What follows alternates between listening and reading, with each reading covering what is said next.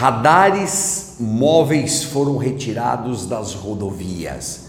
Isso aqui é um erro.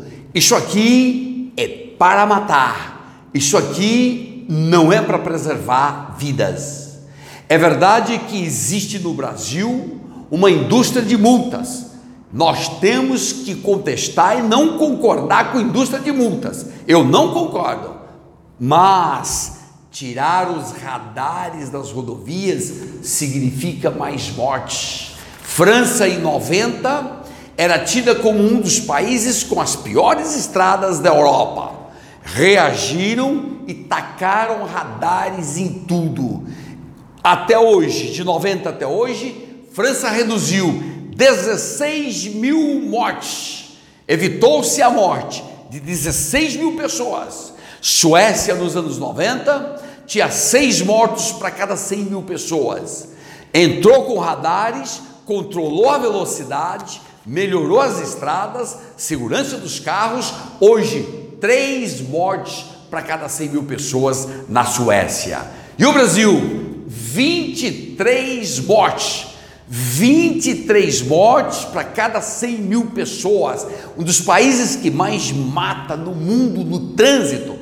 E aí, solta a liberdade, vai a liberdade de velocidade, vai correr, vai matar, vai matando quase quarenta mil mortes por ano no Brasil. Um absurdo! Essa história de liberar velocidade, as pessoas não cumprem, em geral não cumprem. E com isso, aumenta o risco, gera morte. E o gasto, só com hospitais, cinquenta bilhões por ano de gastos só com hospitais.